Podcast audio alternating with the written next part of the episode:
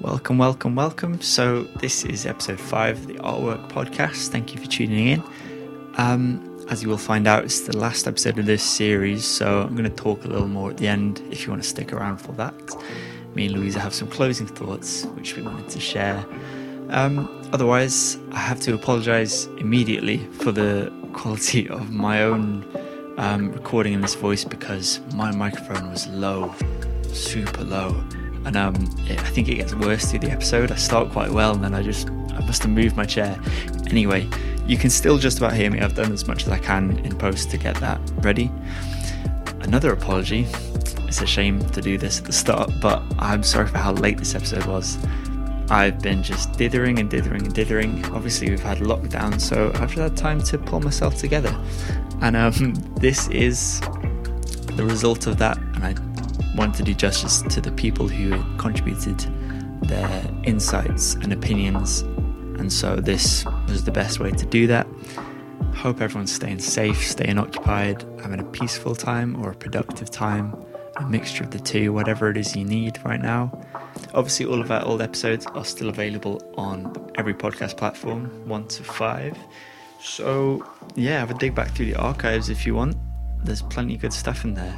So, for now, I hope you enjoyed this episode, the final of series one, and see you for series two. Stick around for the end if you want to hear more about that. Peace. Okay, so welcome back to episode five of the Artwork Podcast. Um, this could potentially be the last in this format and of this series. it kind of feels like we're coming to an end of this series, and um, I I don't know about you, but we were talking about this the other week when we were on the walk, and I was just like sort of running out of things to say with this. So it might be a little pause between this and the next season, series, whatever we call it. But hey, so this is it, the last one um, for now, and we're doing politics. So Louisa came up with the questions and I edited them a bit, so I might have mangled your original meaning. But yeah, why did you want to chat about Um, politics? I this one? think I came up with the idea when um, I'm not sure. I think it was during the summer that I told you about it because Yeah. there was a whole. Um, there were the fires in uh, Brazil, and there Mm. was a lot of talk about the whole climate change um, movement, and I also saw a lot of artists responding to that through art. Um, and I, I, but it's something that I personally like. I might not be the best climate change activist because I'm not extremely active, but it's something that is like um, I really care about, Yeah. and I think that there are more and more conversations about it, uh, which is great. Um, but also, I feel like the best way anyone, well, yeah, this is completely biased, but the best way to respond to things so like big and so incomprehensible like the climate change sometimes is through art Mm. because it gives us the possibility of reflecting about it and create um, something almost like physical Yeah. in response to what is happening. Um, so yeah, I just wanted to see how people have, you know, um, used politics in their art. Uh, how if they have not used it, why have they not used it? Mm. Um, and I, I also, I guess I was also interested in seeing what people think when the word politics is used. Yeah. What things come to mind. Different so interpretations. yeah, Yeah, you had the quote from Molly Crabapple too. yeah. here. Um, She's not. Well, she has been really uh, uh, like politi- politically active. Uh, basically, Molly Crabapple is one of my. I'm just like. I think she's one of my muses. um, I read her bo- her book Drawing Blood, which is a memoir um, of her life uh, last spring, and it just changed completely my my you know how I see art because she's very honest about how art came to her and how she started doing art. She she draws and she's also a journalist. Um, and it, her story is fascinating because first of all she's not really famous at all. I think she sh- she should have more, she should be more recognized than she is.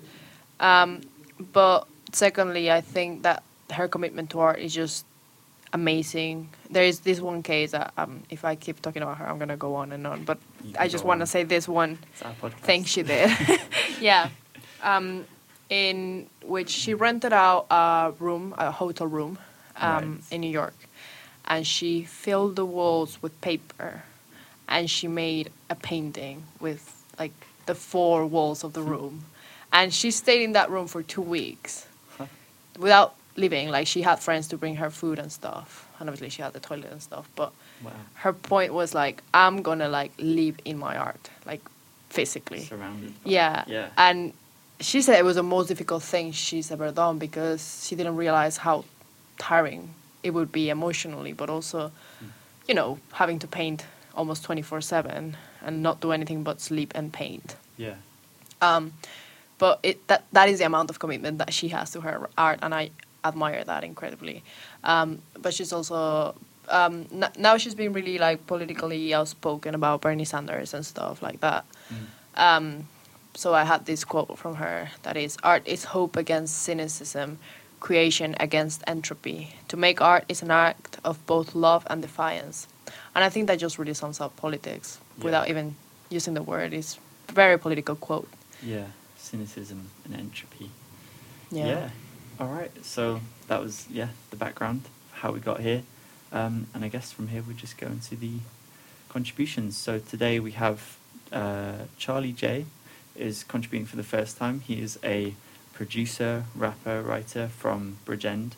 Um, doing a lot at the moment. He's doing loads of gigs all around, all all over the shop. He's popping over to Bristol, coming back to Cardiff, and he's got singles coming out, and he's very meticulous with his releases. So he's got great videos and fully thought out campaigns behind them, and he's just a exciting person to keep an eye on in Cardiff. So we're chuffed that he got involved. And we also have Munro Page, my housemate. Full disclosure, um, he is also a first and foremost he is a writer and he's a photographer, and he chats about this um, on this episode a bit after I um, asked him to. But he, yeah, he does wonderful photography and writing for the Sour House Music blog. And we have a friend of yours. Yeah, uh, Pablo Cattori. Mhm. Um, well, he's a photographer, um, documentary photography, I would say. Um, maybe he doesn't like that term. I don't know. Sorry, Pablo, if you don't. but yeah, he's done a lot of. Uh, well, recently he did a really interesting project in Tijuana, which is the north of Mexico, in the border between the U.S. and um, Mexico. And yeah, he lives in Mexico City, and that's how we met. We Mm. went to the same school. So yeah. Cool. Okay, so the first question is how or to what extent do you think art and politics are connected? So just kind of wanted to get people's views. So this is Charlie J's response. Yo, so I'm Charlie J, and um, yeah, thanks for Rowan because I know he knows me about trying to get me involved. Um, I'm ch- uh, just a little bit about me. I'm a music producer, rapper, but we get onto these questions now. So, how or to what extent do you think art and politics connected? Well, um, they're both, in my mind. I know it almost sounds like a trick question because both politics and art are can be very interconnected, but don't have to be either. So, for example, you can have art that's not linked in or not related to politics, and you can have politics that are not using art in any form to try and push itself. But I believe that through art, you can try and push a political movement further by capturing the imagination of the public, or you can also alternatively use art to push your political views onto people. So if you take an album such as To Pimp a Butterfly by Kendrick Lamar, obviously that's about becoming institutionalized in a poorer part of the country and the views that are sort of impressioned and that. Common as an artist as well as a lot of political views in his music. And um, I believe you can use art to try and push cl- political campaigns. So if you look at, we had like Grime for Corbyn back uh, back in 2017 and also a little bit in 2019 as well. We had the election um, last year, but that was trying to push a political movement in order to, uh, well, you, by using art. And uh, in the past as well, art's always been important in propaganda, whether that be the war propaganda back in the uh, well World War Two, from you know World War Two days and even before that to try and paint and portray certain figures in certain ways, or you know anything like that in general. To be honest. politics and art and are intricately connected in so many ways and i think we could be here for a very very long time just exploring that particular um, particular fact and you know i think what I, what I will say is that when i was doing politics as my degree at university we very regularly looked at pieces of media, pieces of art, um, and in, explored them in the context of the kind of modules and um, the things that we were learning about, as well as um, kind of interpreting them ourselves. I did a module. Um, I can't remember the name of it. Annoyingly, it was really really good though, and it was looking very specifically at how um, politics is presented and how culture um, kind of uh, is often used to represent or, or, can be seen as to represent the politics of the world.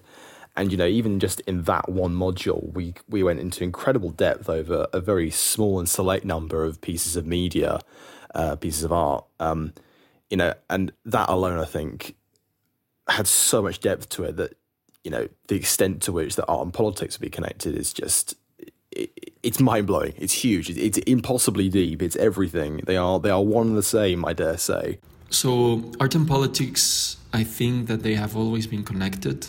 We tend to imagine art as being um, independent and free and skeptical and critical of all ideologies and of all political movements. But if we look at the history of art, Western art at least, we'll find that art has been used as a political weapon in most cases, as propaganda.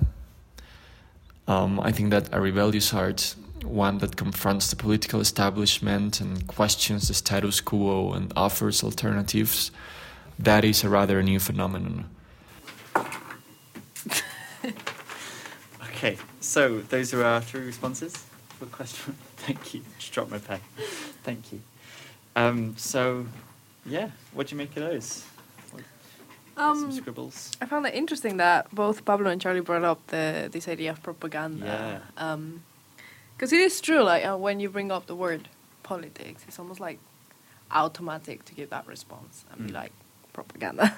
Yeah. Um, I, I actually had a model too, like on propaganda specifically, Mm-hmm. and it made me realize like we have this notion of propaganda is always like bad. Yeah. But if you think about it, everything to an extent can be read as propaganda, even if it's something that is pushing for a positive change. Like even with the climate change, going back to that, Mm. what I was saying, that that could be read as propaganda. Mm. Um, it's yeah, it's hard to like draw a line yeah. between one or the other, but I think um, Between art and propaganda. No, be, between like positive propaganda okay. and negative. Yeah. I guess that it's all about like how you name it and how Yeah. what name you give it to it. But in the end, it's all about like both are about convincing someone of something, right? Yeah.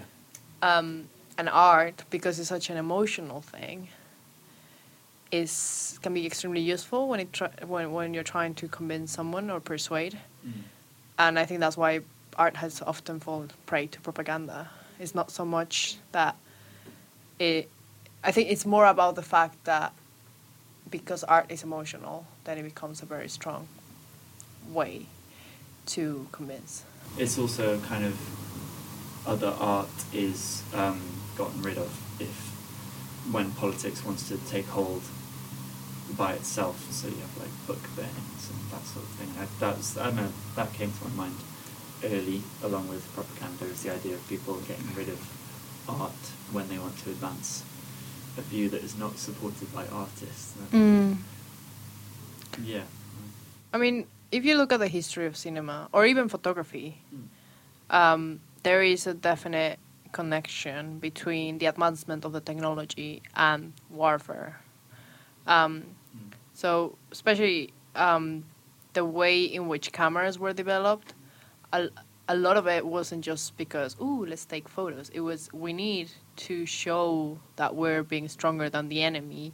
So, we need to be able to show our soldiers in the front. How are we going to do that? And that's like how cameras were improved a mm. lot.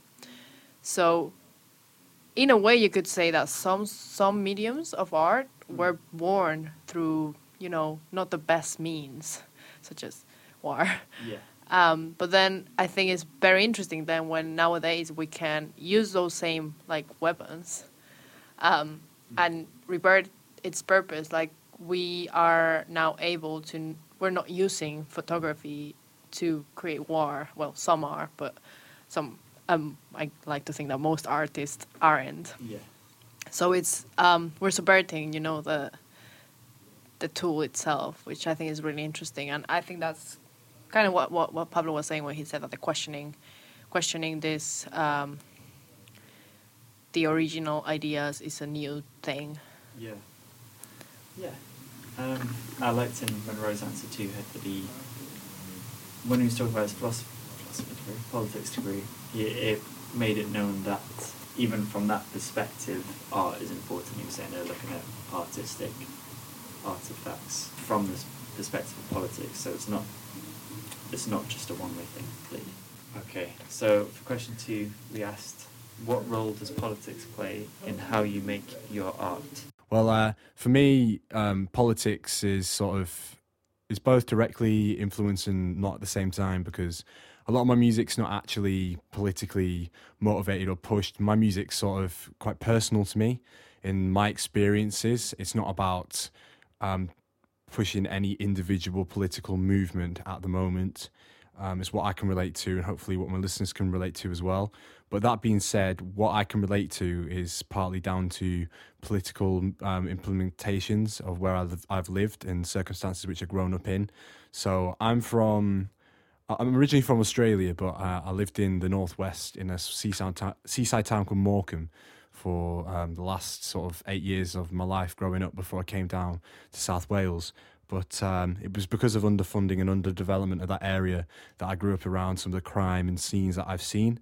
And um, it also comes to the point like I come from not the you know the most well off background. I come from quite a poor family, although it was stable. So you could also argue that I didn't have access to maybe the greatest studios and equipment and um, lessons to do, you know, teaching, you know, I don't know whether that be singing or instruments while I was growing up, which again affects how I create my art because I sort of had to learn myself how to do stuff and how to teach stuff, and there wasn't many opportunities.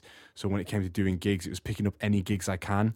I mean, even if we look at uh, South Wales politics in South, well, particularly I found in Cardiff as well, there's a huge anti-grime sort of movement because I believe a few years back somebody got stabbed at a gigs concert, and there was also I'll have to find out what. Um, the reference number is, but a lot of grime concerts and hip hop concerts were trying to be shut down a few years back, especially in the London area by the police. And there were um, random checks. So when it comes to creating art and is in a live performance sense, the opportunities haven't always been there for somebody like me who wants to push a more urban style of music. So, for example, I went to an event in Cardiff, and it's still present. This um, called Urban Done Differently back in September. And before I even started, police came through three times to check on the event to make sure that no shady business was going on while I was, well, even before I was performing. So the politics of that and a bias towards this type of music can sometimes affect that. And I think it's because of that. Obviously, you do get a lot of you know hate the system, hate the um, hating on you know police force when it comes to the music as well. Um, personally, my music does not reflect that but certain struggles are reflected in my music when it comes to where I've grown up and circumstances I've had to face. Politics plays a huge role in all the art and all the stuff that I make because I'm I'm personally a very political person. Lots lots of P's there. Very personally political person. Um, I have a huge. I've always had a huge interest in it, and I think um, since I've did a degree in it, it kind of really brought out that love and, and passion to to display it and express it. Um, and for me, the way that it plays a role in my art is often through that, through being an expression of not necessarily not just what I think, but also how I interpret what others are thinking.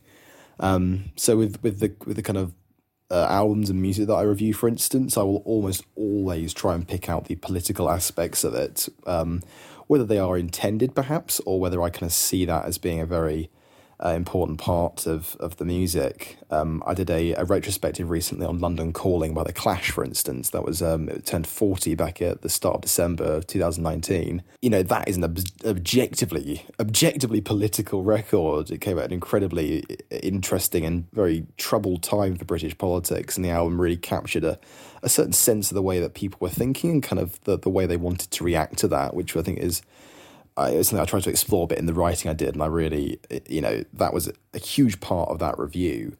Um, but you know, to another to other extents, though, in the stuff that I create, I don't just um, sort of, you know, I, I, won't always build my art around that political aspect. I kind of in, integrate it as much as I can in the way that I feel it needs to be. So in some cases, for instance, with like my photography, for instance, um, as much as I don't, I don't really sort of show it off to many people all the time, apart from what I put on on Instagram or on the internet. But the stuff I do put on there, I, I usually try and it will have some kind of purpose, I think, within there that is somewhat political. It may be quite an objective message, uh, or it may be something a bit more subtle. I feel. So I got this um got this picture of a um, it was this this bit of graffiti and it was some sort of climate change slogan. It's written on this electric fuse box by the by a railway bridge in Cardiff. Um, it's next to a very popular thoroughfare where people walk by all the time. I just loved the way that it was written. It was so like rough, ready, and kind of stark against everything else that was there. And I captured that on my 35 millimeter camera, which is my favorite thing to use in the world because it's kind of like my my personal kind of eye or lens on the world. So when I see something political, I kind of express that through taking a picture of it. So that that is like a very political example of a picture, for instance. Whereas, you know, I often I often get pictures of just things like you know scenery that I like, or you know things that just look aesthetically pleasing. And I do feel that even they can be quite political in some ways because it's kind of capturing the world as it is at the moment. And I do see politics in every kind of aspect of the world. So even like an escalator, for instance, could be a, a kind of representation of capitalism, for instance, and you could divulge all sorts of stuff from that. And I, I think I process that in my mind when I do those, when I capture those things, and it's something that I do, you know, in, in all sorts of in all aspects of art that I do, um, particularly my art and photography, which is what I do the most of. So yeah. When I started my career as a documentary photographer, I had the idea that that I was only a witness, that I couldn't and shouldn't interfere with what was with what I was observing and documenting. Um, I saw myself as apolitical, but I now think that this was a rather naive understanding of how things work. So today I am exploring a more poetic side of my photography, more introspective and contemplative, maybe more essential to what I think should matter in life in this sense, I do see my art as politically engaged um, because I think that it rejects many of the values and attitudes that are expected from us today, like productivity and success and enrichment, for example. Okay, so those were our three responses, and um, yeah, what did you get from those? A lot. A lot, yeah, full page. Um, yeah. so let's start with Charlie. um, I, think he brought up something that I hadn't really thought about when I was thinking about politics, but he kind of like, I don't think he meant to do so, but he kind of like divided this notion of the individual against the collective in politics and like how his personal, um, because he started by saying like, well, my I my art is not political because I talk from my personal experience. But then he used his personal experience to talk about political issues. Yeah. So I think that in a way that shows how intertwined they are. Like you cannot really separate one from the other, because ultimately. I mean, all political movements have to come from some sort of personal, not bias, but personal, you know, grounding the things that we fight for are the things we care about, and we normally care about them because something personal has happened relating to them. Yeah. Um, but yeah, I thought I, that was really interesting. Um, I also I, I I wasn't aware. Well, I I was very like vaguely aware about the whole um, South Wales scene mm. relating to grime. So it's good to know that. Yeah, the the form you mentioned there was um, Form Six Nine Six. There's a really good documentary on. I think Vice did it I'm not sure about Vice as a whole company, but it's a good documentary by JME. And um, yeah, basically it was used by police to, they would ask the promoters of an event to tell them basically what race of, what race the audience are going to be in reality, yeah. and it would they would cancel shows according to the genre of the music because mm. they thought there'd be more black people. In essence, and um, yeah, kind of horrific thing done, and it just yeah, silenced voices. And even when people who might not see themselves as political are just trying to, I don't know, make their songs and, and have some fun or yeah, yeah, find some way out of their situation, things like that, the political side of things do impact you through. Yeah, of course. Because it's we normally when we talk about um, the way the music industry especially works mm. and the way uh, the music industry, you know, puts this like limits to like minority groups. Like they don't tend to give like record deals to minority groups. We always talk about the uh, distribution and production side of it. Whereas if you think about it, even the performance itself is being affected because that, that's what he mentioned. Like before this gig, the police came three times. So obviously you're gonna perform different if you are like Yeah. you know scared or you're nervous because the police is there. Yeah. So yeah, it's it's interesting It to interesting. hear that. Yeah, and yeah, like you said about the even if you go personal, that's going to come out the other side. Yeah. political. Yeah. It's, it's inescapable, even as annoying as the kind of bureaucracy of politics might be. You have to deal with it, so it's Mhm. best to, I think, face it head on and yeah, have a discussion like this that these people have got involved in. So Munro too. I'm going to try and tie together his and Pablo's responses because he was talking about his. He said his personal eye was lens. Yeah. I really like that. and That's the way I, I always think about my photography is that Mm. you're selecting, you're making really small selections of the whole 360 view that you have around you. You're picking that tiny frame, you're, you're putting the corners in there for some reason. There's some purpose behind that, and that is your. It is. I think that is the. I don't know. It relates to propaganda and that you're picking small part to emphasize or to kind of nudge people towards because you think that is what we're lacking uh, in society, or maybe you're focusing that big for a small community. You want people to focus on this Yeah. tree that you walk past every day, for a simple example. And Pablo says too that he was he went for a more poetic angle on his photography, and his and that that meant to him picking things that were essential to what he thought should matter in the world. So, Yeah. The, the way, um, well, there are th- two things that Mm. were interesting. The way that Pablo phrased that is like he had this political engagement through the rejection of values. And I really like that because we tend to think of political engagement as doing something rather than rejecting something. And I think it's equally important to to do both? Yeah. because how are you, yeah i mean how are you supposed to be politically engaged if you accept everything as it comes you know? Mm. you also need to learn how to reject certain values or cer- certain things. You got to destroy and build. exactly. Um, Is there an, mm, no that was it. That was i don't know why i said two it was only one. So we'll roll in question three, which was some argue that our generation is more politically engaged than those before us. Do you think that this has had an impact on the art made in your field? So why why did you want to ask that one? Do you remember? Um, well, I think there was like a well from again from a personal experience. When I talk about politics with my family, especially, Mm. I realized that the generation of my parents wasn't really politically engaged. Right. They didn't take part in any movements. They didn't, yeah, or maybe that was just my parents. Maybe you know there are exceptions, but in general, I feel like that generation was a bit kind of not really Mm. engaged in that sense. Whereas my grandparents' generation were a lot more involved Oh, in a way.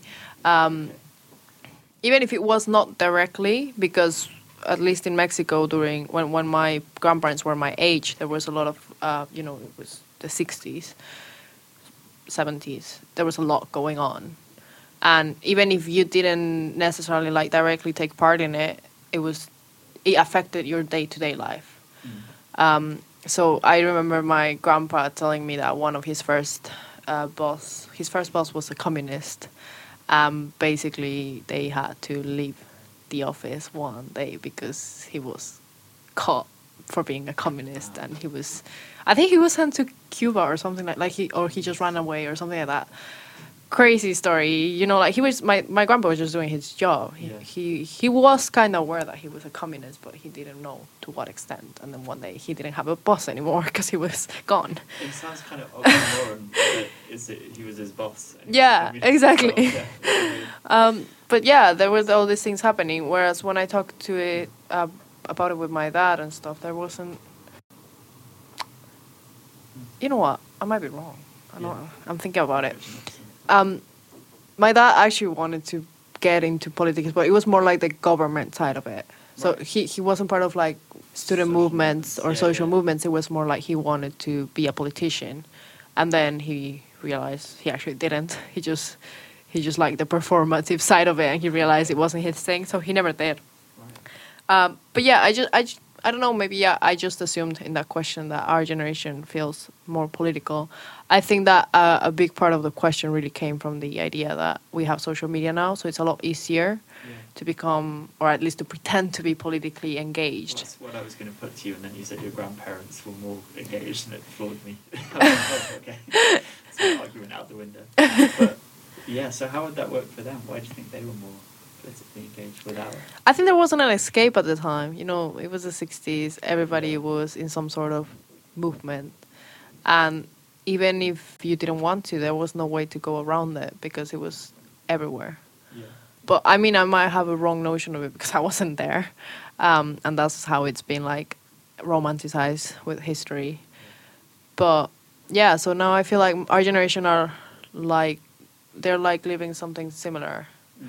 in the sense that we have so many issues with the current uh, political figures. There's like this ama- like not amazing, like massive cr- cl- clash. I can't speak clash between you know right wing nationalist nationalist discourses Yeah. and then climate change, and then we got a feminist movement, we got LGBT movement. So it's a lot going on at the moment that I feel like a lot of people of our generation feel like they have to be political. And I think more than before, because of social media, you are forced to kind of reconcile every view that you see. So you have like all the so many different divisions of feminism now, and they're Mm. thinking specifically of TERFs, and that you perhaps if you were in one community, you just have your own Yeah. feminist social group and you do the, your things. But to have a discussion globally is so much more difficult. Yeah, definitely. Yeah. Yeah, it's a big background for this question. Yeah. Um, I mean, it was the first time I did the questions. Rowan has been doing them since Yeah. for the last That's- four uh, episodes. So I apologize if my questions were not great, but I No, I tried my best. It's good. Um, so, yeah, two responses on this one. Um, without question, that has had a huge impact on the art that I make because whenever I, I kind of integrate politics into the stuff that I make, I do feel like I'm expressing myself and kind of putting forward a viewpoint and um, taking part in wider debates. Um, I really do this, especially when it comes to music writing, because a lot of the stuff that I'm writing about at the moment, um, I have a very, very keen interest in punk and post punk as a genre and kind of the um, the various uh, sort of musical movements that are happening in the UK at the moment, which I think so many are integrating really, really fine tuned and very interesting social concepts and kind of wanting to use a lot. A lot, a lot of artists and bands are using their music to really push forward ideas at the moment, and you get the kind of the very objectively political artists like you know like Stormzy for instance, and then you get the ones who are perhaps more artistic in the way they do things. So like like Squid, for instance, who are this London uh, based punk band, they are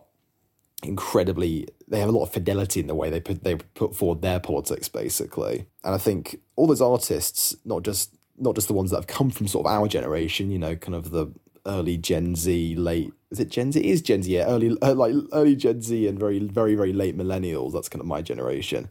Um, not just those, but kind of the artists that we look up to and that we love. I think you know they are all quite engaged at the moment, and I think with the way that the that the country is at the moment and the way that the, the world is at the moment, there's no choice but to be engaged whatsoever, and that's definitely translating into um, not just the art that I make, but the art that a lot of other people that I'm surrounded by make. I feel like I feel like all of us perhaps kind of want to do that, want to want to make a statement through that way because it's kind of it mixes creativity with with with politics. It's not just the the kind of tried and tested and conventional ways of campaigning and you know being a politician and you know standing up for something in a very old fashioned way, which I think is being questioned a lot at the moment, especially with how disgruntled people are with politics. I think people want to find new ways to express themselves and they want to do it in not just very strong, bold statements, but also in more subverted and integrated ways.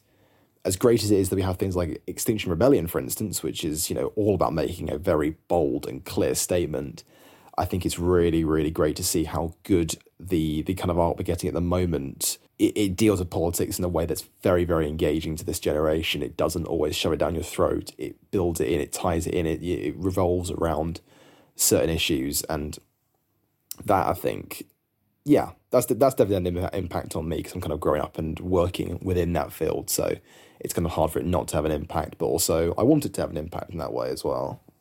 I do not believe that our generation is more politically engaged than those before us. I think that this would be a rather arrogant and ignorant thing to assume because every generation has been engaged in what they consider to be the most urgent matter of their times. Um, so, in this sense, I do believe that our generation has become incredibly engaged in questioning um, capitalism, neoliberal capitalism, and in mobilizing against climate inaction. So, these are the matters that are having a great impact in the art we are currently making. So, thinking about like uh, eras or how the times affect art I was reading in preparation for this sort of um, Albert Camus' Create Dangerously, and he chats about how previously in society the artists were employed and they were kind of the patrons, or they were employed mm. by their patrons to create art for their for other people, and that the the time he was writing, I guess, or maybe a bit before the time he was writing, there was a shift to making art that well, it's not it's not for the your benefactors who are paying for you, but it's for the people who it's for whoever you want it to be basically. And you're you're kind of given a freedom. And people were being given a freedom in his time that hadn't been granted before, and that where's it going with that? that now he says silence has dangerous implications, and so all art has to be well everyone has to say be saying something. There's kind of a, a necessary pressure on artists now that is great. It's a it's a freedom that people fought for, but now we have to be really kind of diligent and make sure that we are speaking politically how we want to be. Mm. And um, I'm not sure that relates to anything anyone said, but I wanted to get that in first. That's fine. okay. Um, yeah. Sorry. Bless you. Bless you. um, yeah, I wanted to touch upon what Munro said about mm-hmm. punk, because I was actually talking about this with James the other day, um, and we were saying, well, they were saying, him and Kate were saying that uh, punk started, you know, as a counterculture movement. It was initially intended to be against the norm. Yeah. And then it turned into the norm itself. You know, it turned into a fashion thing. It turned into um, the great example is Dr. Martens, the boots. Like right. they were made by the punk movement, and then they just turned into this, you know, massive capitalist right, yeah. thing. Yeah. Um, and they were saying that they think that punk is dead in the sense that it's no longer there's no longer a music scene that is countering the the norm. Yeah. And I was telling them that I don't think, and this be com- this might be completely biased because I always idealize uh, Latin America, but uh, I said, well, maybe not here, maybe not in the UK, but I do think there is definitely definitely a counter movement uh, spreading in Latin America. Um, there's been a, a, big like boom of uh, artists. Uh, they yeah they call themselves themselves rappers, right. Uh, but they they talk about their experience as you know Latin American. They they they rap in Spanish, and by doing that, they are subverting the genre itself because yeah. they are talking about an, an experience that is not heard of a lot. They're doing it in a language that is not the colonizer language, yeah. and they're just you know giving a voice to these experiences. And I do think that that could be, and rap in general, I think could be the like the punk of our generation, if that makes sense. Yeah. Something that is subverting. Um, so yeah, I, I thought it was good that Mun- Munro brought it up because it is. I think it is the best way to summarize like politics and music. To mm. talk about punk and then to talk about the repercu- repercussions of punk. Yeah. and what has replaced. it. Yeah. Yeah. Yeah, and Stormzy and Dave both been like really overtly political. Yeah. Uh, was it both of the Brit Awards or Dave at the Brit Awards recently anyway? Um, repeating Stormzy's questions about Grenfell and where is their housing and Yeah. money. And yeah, I, I'd agree that rap is replacing Yeah. in that way. And I mean, one of the most beautiful songs I ever heard is not even a song. It's by Kele Okereke. Uh, I feel like I've talked about him many times before in this podcast because I just love him. He's the lead singer of Bloc Party, Oh, oh yeah, Yeah. yeah, yeah. but he also has his like solo project. Um, he did a new uh, like his last album. I'm not sure if it's the last one. It's called Leave to Remain, and it, it's about Brexit basically. Um, but there is one song in the middle of the album that is um, the speech that I forgot the name of that MP that he gave about the Windrush generation. David Lammy. Yeah, Yeah. him. It's that speech, and Kele Okereke edited it to put like music Oh, on the background, and and the the, the song is called a, "A Day of National Shame," and when I heard it, I was like, Jesus, this is so Yeah. because he didn't do much. He just added m- music, you know, Yeah. to a speech that was already there. But it just makes it a lot stronger. And the fact that it's in the middle of the album, the album that is already talking about race, because Mm. his family, uh, I don't think his family was directly affected by the Windrush scandal, Mm. but his family, they are migrants. And he's black. So it was like a, obviously a very personal, politically engaged album Yeah. and it's such a simple way, but it's such a good. And he's made that way of doing it. album, so it Yeah. Exactly. actual politics. It's not. Yeah. Wow. Wow, I'm gonna have to listen to that. Yeah. Go, let's. Do do it. It's really good. I just got um, Silent Alarm, the CD. The, they're old. Oh, I have- Got it in the charity shop. That's the first CD I bought for Really? myself, like No with my own money. Yeah, yeah. It's a great so album. good, so uh, speaking of recent political albums I've been enjoying, just because I enjoy this opportunity to insert my musical taste, is uh, Kate Tempest, and I think you probably enjoyed her latest one. It's the way she kind of. Um, I'm very hot, and Louise has taken note. um, she she intertwines the political mood with like a love story at the same Mm. time, and it the the way it like dovetails from the first song to the last song. There are kind of musical similarities Yeah. first and last, uh, but the oh, the journey that you go on between those is incredible. And yeah, she does a great job of just encapsulating a personal mood.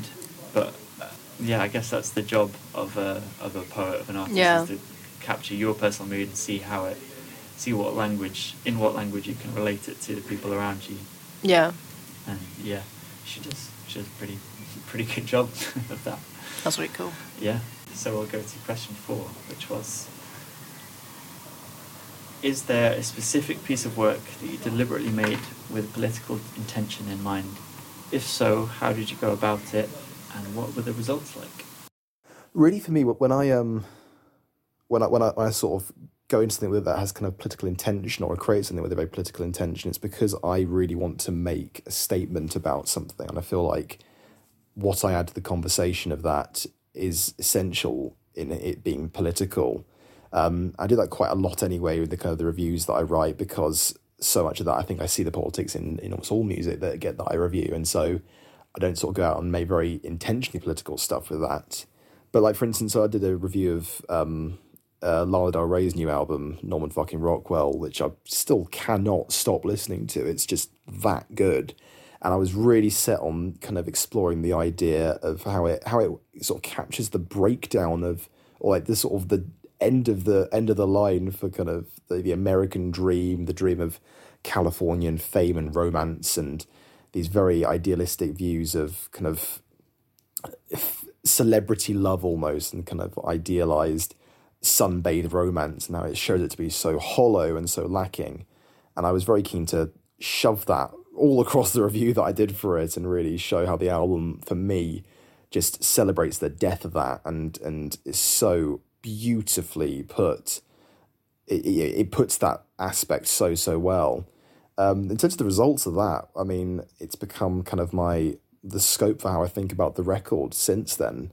I think that happens quite a lot with the albums that I review because I, I end up thinking about them in certain ways that I write about and then kind of reinforce that through listening it to it again. You know, in some ways, it's kind of a beneficial thing for me because it allows me to kind of get my thoughts down and see how I'm thinking about something, and feel like I um, I kind of play a part in in celebrating that or exploring its meaning through writing about the political side of it. And I hope to think that in terms of kind of wider results, that people that, that read that review were able to see what I was thinking, kind of maybe make their own interpretations of it. I think that that's something else that's quite important with with the results of anything that is political is that I do my absolute best to emphasize that it's kind of my view because what I would not want for people to do is to feel like they have to think that way because I don't want to be told to do that with anything that I, I read in terms of music.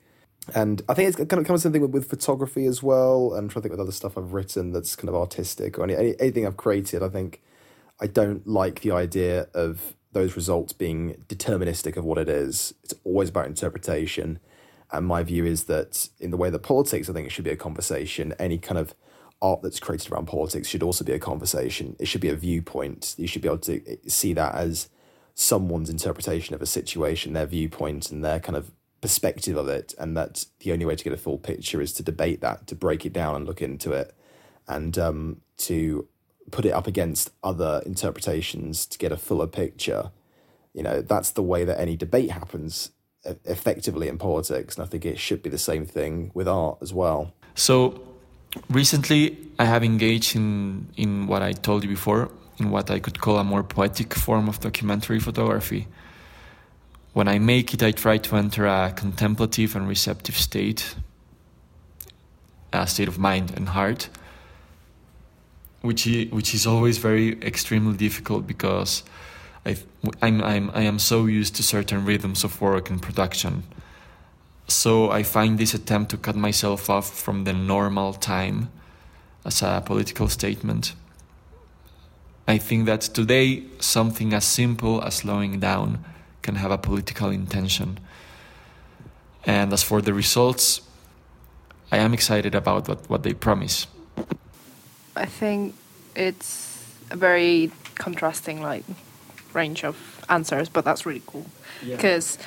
Munro on one side is like he's deliberately making a political statement in his art and mm. and he wants to do it whereas Pablo is more like he is doing also a political statement but it's not in the work itself but it's more in the process which is a really interesting way to approach it. Yeah. I, I like what Munro say about also like making it in such way that you don't make your audience feel like they have to agree agree with you to mm-hmm. like take it in.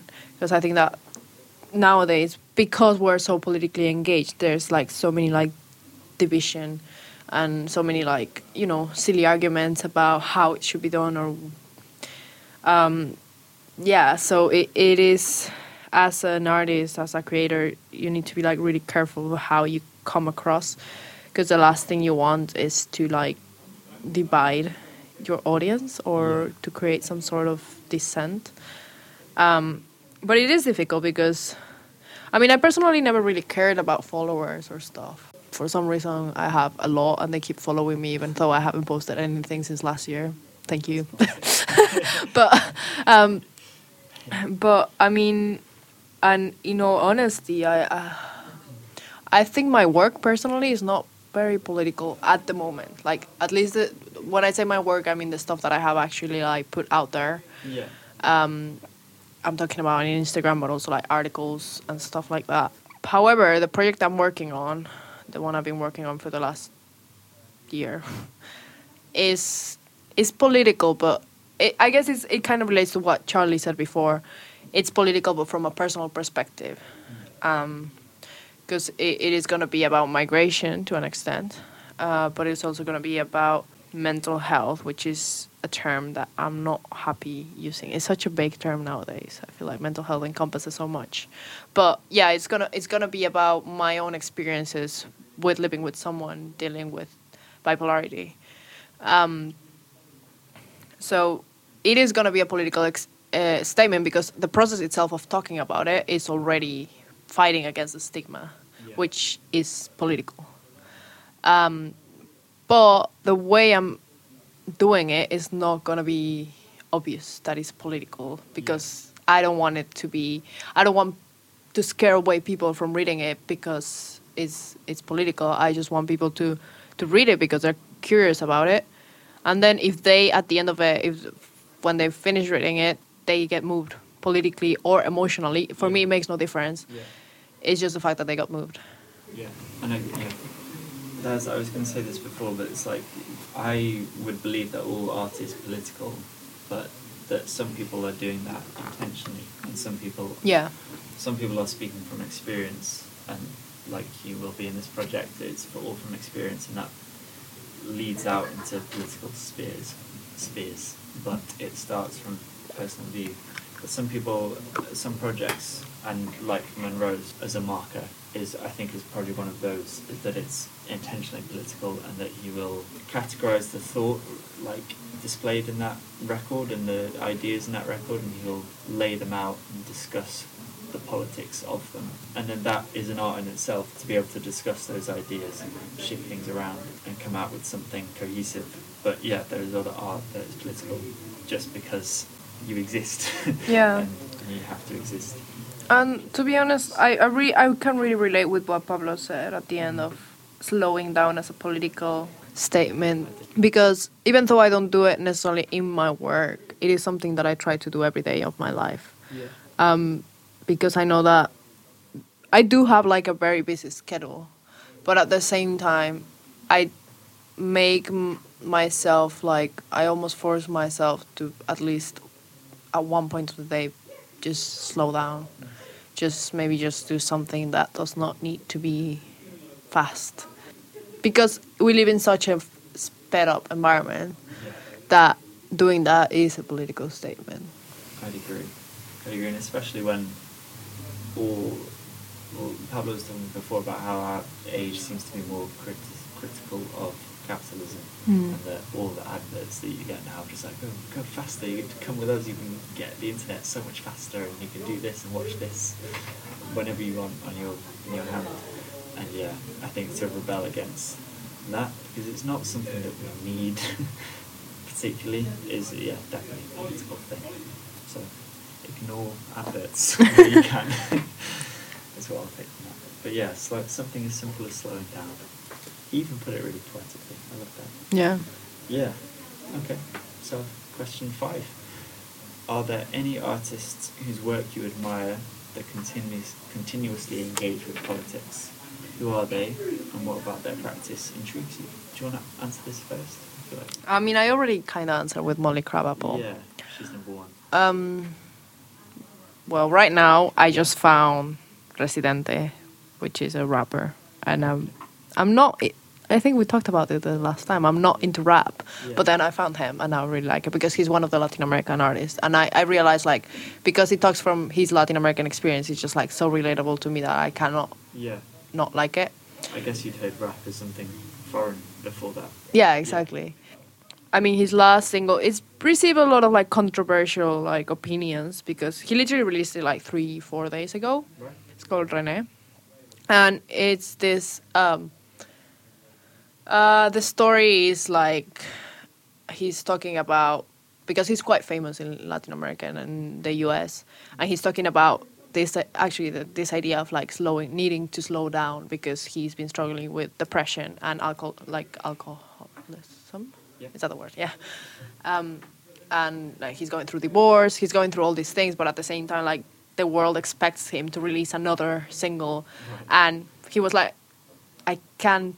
I'm I'm I'm feeling anxious. I'm feeling, but the way it's written is like it. He talks about his childhood, and about wanting to go back to those simple times where he was just running around and playing football with his mates, and the way it's done is just like so raw that ev- like I only been able to listen to this song three times, and the Yeah. three times I cried my eyes out.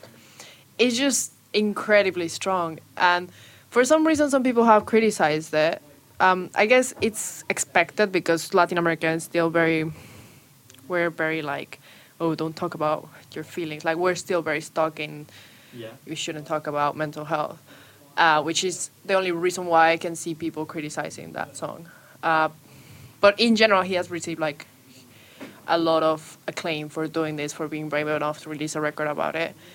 But the reason why I liked it is not only the song, is the visual because it, like there's a video, and it's so clever because he talks about like how when he was a kid he wanted to be a baseball player, and through the video he moves from like one of the what are they called um, bases. yeah, okay. so he moves and then each base like symbolizes something. So in the first base is just him singing. Then the second base i think it's it, there's like a dining table of the house that he used to be in Okay. when he was a child. And then like th- there's a whole twitter thread that like analyzes how he moves. But it's all about this idea of going doing the home run and going back home which I just thought is so clever Yeah. because it's done like very barely. I, I didn't pick on it, and then I read the Twitter thread, and I was like, that is just so intelligent. Like, Yeah. and then he also uses like uh, photos from like his family albums, and like there's just this use of like different elements that is just so well done, and yeah. So I I think that's the first thing that comes to mind when you ask Yeah. that question because he finds the perfect balance between being politically engaged in this song and talking from a personal experience and uh, that is extremely valuable f- for me because that's what i want to do with my own writing Yeah. so find the balance between the, the personal and the Yeah. collective and make a political statement in that way what about you Um, well, Kate Tempest is a huge inspiration in that way because I want to start writing music in the way that she does, in a kind of narrativized way, and that, yeah, she does it fantastically. But also, I was going to say, I went a whole train of thought here. I was going to say Camus, I've been reading him, and then I remembered. Do you know that um, Beam Me Up Soft Boy account on Instagram? yes yes, Yeah. So one of those had a um, a boy talking about Camus in, and I felt so attacked. I was like, I am a soft boy in this scenario. So I was thinking that those accounts, like that account, and there's a awards for good boys. Mm. There's another account. They are doing an incredible job of looking at masculinity, and there's some of the captions on those pictures. She will like just go into so much detail about what she thinks this kind of tack that this boy's used that is obviously it's laughable, but then there's also kind of what does that mean? Hmm. Why why are boys doing that to women and men doing that to women, boys doing that to girls? It yeah, they they do a great job of unpacking all of that. Yeah, I mean, to be honest, like the whole meme culture, I think some of it has a lot of value, like philosophical value. Definitely, Um, yeah, because it, it, I mean, what makes you laugh says a lot about Yeah. what makes you hurt too. Mm. If that makes sense. Yeah. So yeah, no, that's interesting to bring up. yeah. Oh, yeah, I thought that'd be a, a good one to shout out. So yeah, um, awards for good boys is very funny, I'll like a cartoon um, account, and a beam me up soft boy. It's got some underscores in that one, but you'll find it. Um, yeah. So oh yeah, we haven't done this. we just talked and didn't do the actual responses. So we've got Charlie, Munro, and Pablo in this one. Um, I think the biggest sort of one to put out here, for me personally, is uh, Kanye West because I'm a great fan of his, especially his early music. Believe he's got one of the best discographies going. Um, you know, albums such as My Beautiful Dark Twisted Fantasy, 808s and Heartbreaks, College Dropout, Graduation. They're all amazing albums, and um, you know, I think it's, it's it's pretty hard for anybody to sort of disagree with the uh, you know the the, the influence that Kanye had with some of those albums on modern music and modern culture as it goes. But uh, I think everybody is confused about his whole Trump supporting bonanza that's sort of going on and his involvement with politics over there. I think uh, we can all agree that maybe mentally speaking, Kanye's not been in the greatest place and greatest space for a while.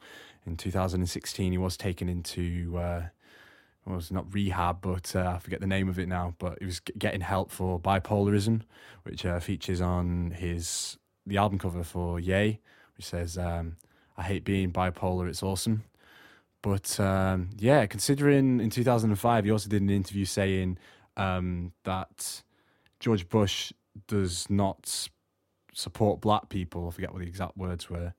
And now to have ch- completely changed and to be supporting Trump, who has, you know, kind of right wing um, and sort of almost racist views against certain groups in America and, you know, supported the KKK and supported um, far right groups before. It's kind of confusing, but also in, you know intriguing in the same sort of sense, like why somebody would have such a shift from you know one sort of side of politics to the other. But if I'm being completely honest and completely blunt about it, the reason I listen to an artist is not because of their political views or um, you know as such. It's more because of the music they make. So there's probably some artists that I do listen to that maybe have said some things that are not completely that even that I don't agree with. So, for example, Freddie Gibbs is an example of an artist like this. He has some anti-vax lines in a couple of his songs, which again does not paint a great picture of him as who he is as an artist. Because uh, I think you know, again, most of us can agree vaccinations are good for people, and you know, and all that. But um, you sort of got to look past that in a sense and see that this guy, especially with albums like Pinata and Bandana, with um, Madlib, but also um, just as a solo art as well. That he makes amazing music. You know, he's he's a very talented MC. He's got an amazing flow. Some of the other stuff he raps about, um, you know, quite personal to him. Like when he was uh, in when he was in Austria and uh, he got falsely accused, and he ended up in, with a prison sentence over there because it's you're guilty until proven innocent.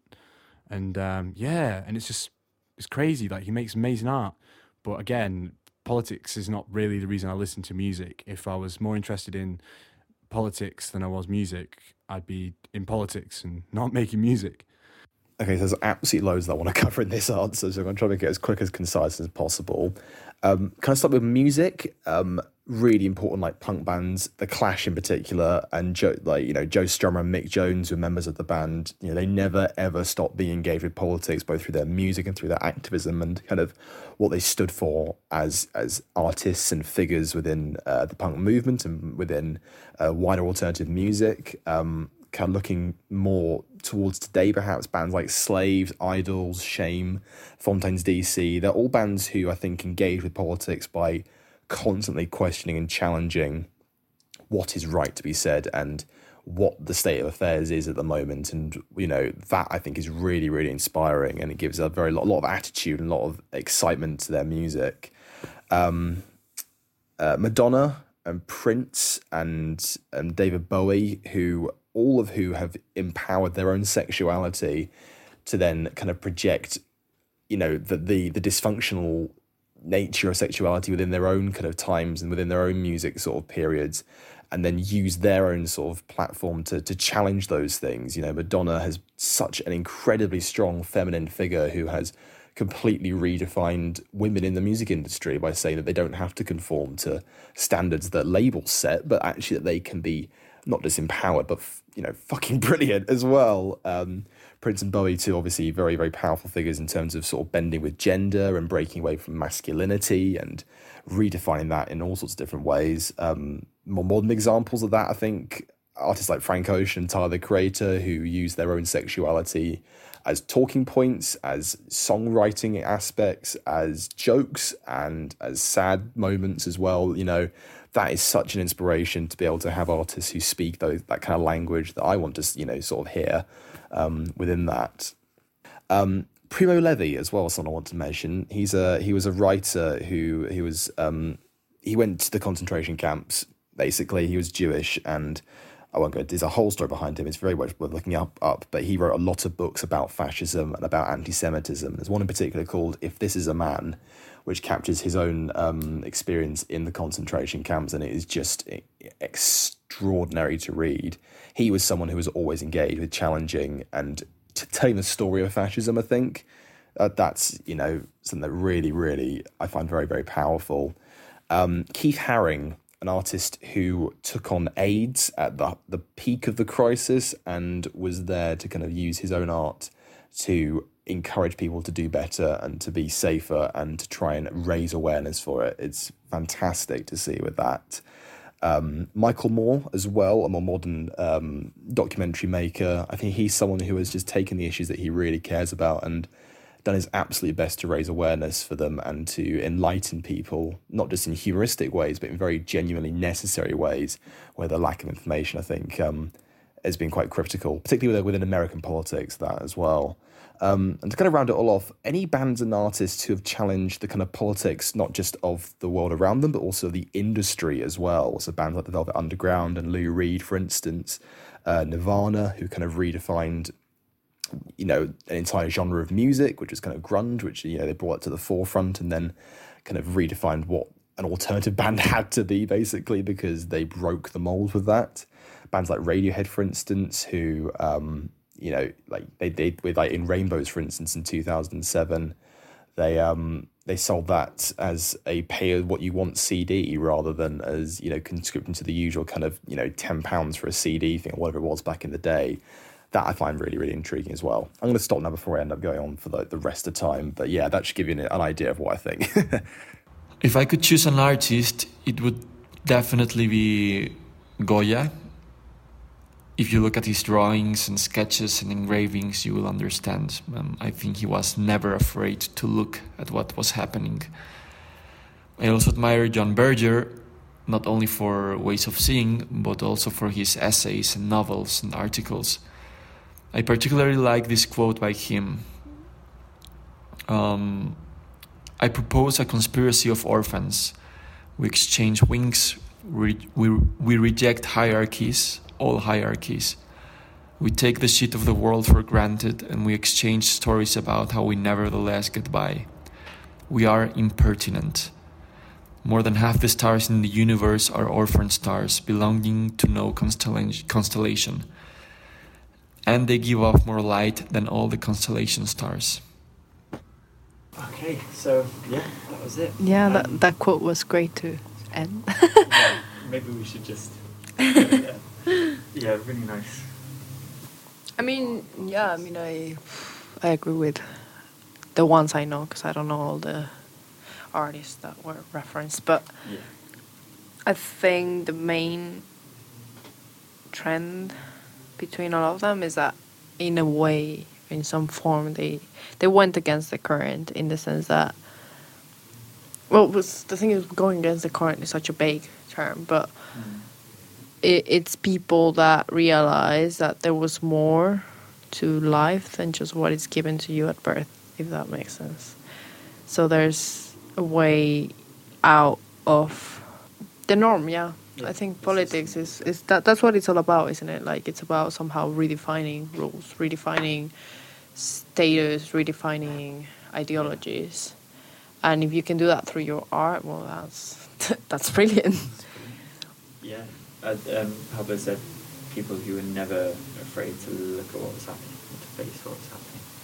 And I guess that that is part of going against the stream is that you have to look at the, the rubbish that's going on and face it down and propose an alternative. And that takes, yeah, takes courage. It's better if it takes courage. It's better art, I think, if it's something that's really going to rile people up, but that you firmly believe it. And yeah, lots of people listed do that. And um, I I think Kanye West does that.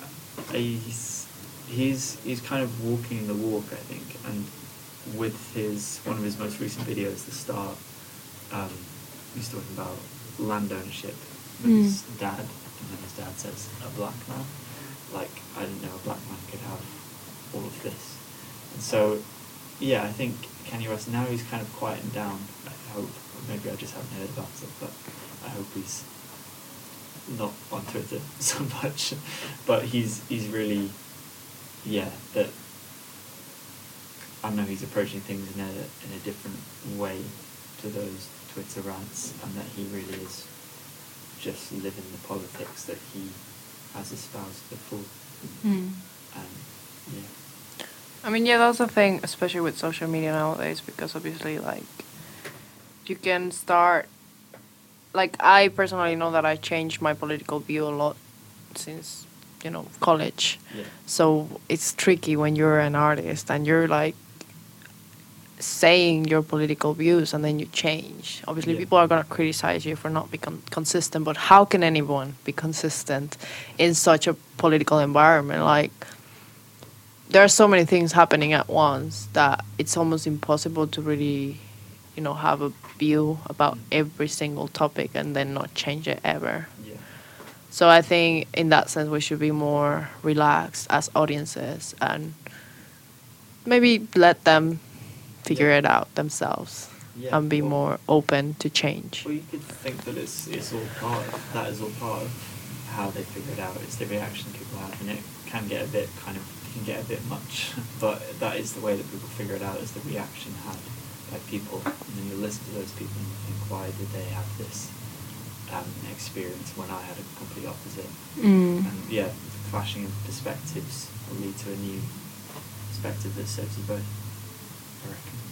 So right about here, I um, absolutely butchered a James Baldwin quote that I thought had relevance to the discussion that we were having. So this is what he said: A society must assume that it is stable, but the artist must know, and he must let us know that there is nothing stable under heaven. Yeah, I mean, I definitely it's a topic that we won't be able to really, really finish talking about because it's too big, and I mean that's not the intention of this podcast anyway. But I think it's just really helpful um, to listen to other views and how people approach politics and art, because sometimes, and this is the reason why I also wanted to dedicate episode to politics, is because sometimes I feel like we feel like we have to be political because everybody around us is being political. Uh, we feel like we have to have a stand. Uh, we feel like we have to take part in something, some way. But it's also fine not to. Like, even when you're not being political, to an extent, you are. So, I just wanted to like say that if you're an artist and you are, you know, you feel bad because you're not engaging politically with any movement that is happening around you, don't feel bad because eventually, if you just focus on your art and if you actually do it from a place of care and emotion, it is going to turn into something political, whether you like it or not. Yeah. So maybe we shouldn't like even approach it from the side of politics. Maybe we just focus from the side of creation and emotion. Then the politics is just gonna come naturally. Yeah, I agree. I agree. Just be true to your own experiences, Mhm. and it will all come from there. So that's that's the end of the episode. Thank you for listening through. If you made it this far. Yeah, thanks for listening. If you got here, I'm recording this in post because my voice is infuriatingly quiet, isn't it? It's been frustrating to listen to. Um, I hope that it's worked out. Maybe it's easier for on headphones. But um, yeah, thanks to everyone on this episode Munro, Charlie, Pablo. And thank you to Louisa, my co host. It's been great working with you. And you'll hear a bit more from Louisa in a second because her microphone was at a proper volume. I wanted to say thank you to everyone who tuned in through the series, who found something useful in it. You wouldn't keep tuning in if you didn't, so it's been good to see that. And thanks for everyone for who messaged me about it. And I saw some people down at the pub and they were like, I like your podcast. I had no idea they were listening. So yeah, thanks for that. Um, yeah, this is the last of the series, as I think we've mentioned. And the next season we're going to come back, come back with a bang. You know, going to be taking some time to think about how to restructure this podcast for the next season. Um, I've certainly learned that it is would be easier to pre-record all the episodes, release them at once. That's going to be a lesson learned. And thank you to all the contributors. I said it before, but like, obviously, this wouldn't exist without them. That sounds kind of crass, doesn't it? But it is true. Wouldn't exist. And those people are Almas Badat, Alice Hewitt, Campbell McNaughton, Hannah Ryan, Jem Doctor, Louis Edwards, Louisa, of course, Matt Humble from Milk Events, Munro Page, Ronnie Pope, myself, Rowan Lees, Santiago Quintana, Sophie Mahadevan, William Morgan. And you can find all of their details and their respective websites and such on our website, artwork at work.art.blog, and go to the contributors page. It's all going to be linked in the description if you can't remember that. Yeah, big up those people. I've seen some of you made some amazing steps in the time between these episodes. It's just wonderful to watch. And with that, I'm going to bow out and hand you over to Louisa. And yeah, see you on the flip side. I mean, thank you also to everyone that listens, if anyone listens. um, because I mean, if I'm completely honest, I don't think me or Rowan did it for the listeners. I think we just wanted to have a space where we could open up conversations about art and not only production, but you know every aspect of art. Um, because I feel like we live in a time where it's so accessible to become an artist, but sometimes it's overlooked to have discussions about it. And when you're not critical about your own work and when you don't stop and think why am i doing this? Yeah just why? Then you can turn into almost a machine and that's completely disconnected from the purpose of art itself. So i think well I mean, at least for me this was a personal process of putting myself in the position of just questioning everything that i know about art and then using that information to create more and create better. So thank you for the opportunity